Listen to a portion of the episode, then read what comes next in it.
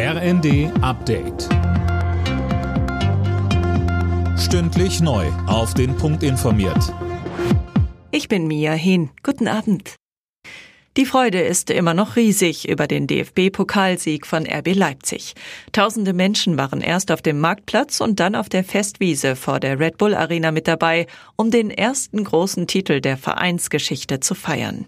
RB-Trainer Domenico Tedesco sagte zu den Fans, von ganzem Herzen vom Trainerteam, vom Team, vom Staff. Vielen, vielen Dank für die Unterstützung. Vielen Dank für die geile Rückrunde. Der Titel ist für euch, für die Stadt Leipzig. Danke. In der Ukraine wird angesichts der aktuellen Lage das Kriegsrecht für drei weitere Monate verlängert. Nicht nur im Osten des Landes gehen die Kämpfe mit aller Härte weiter.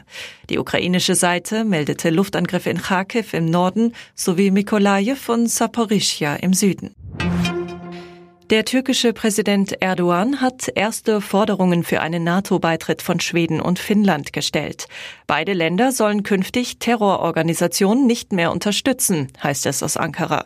Außerdem forderte Erdogan, ein Waffenembargo gegen sein Land aufzuheben.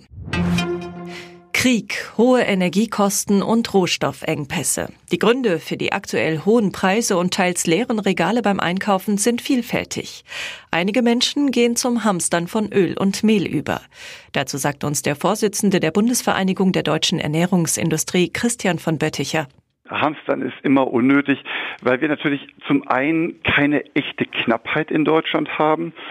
Also wenn, dann steigen gewisse Lebensmittelpreise. Diesen Preissteigerungen, da haben wir schon einen Großteil äh, gesehen am Markt. Und wir Deutschen sind aufgrund unserer Kaufkraft in der Lage, eben Rohwaren auch dann noch zu kaufen am Weltmarkt, wenn sie teurer werden.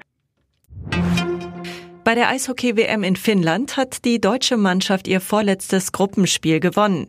Gegen Außenseiter Kasachstan gab es ein knappes 5 zu 4. Am Dienstag geht es zum Abschluss gegen die Schweiz. Das Ticket fürs Viertelfinale hat die DEB-Auswahl bereits sicher.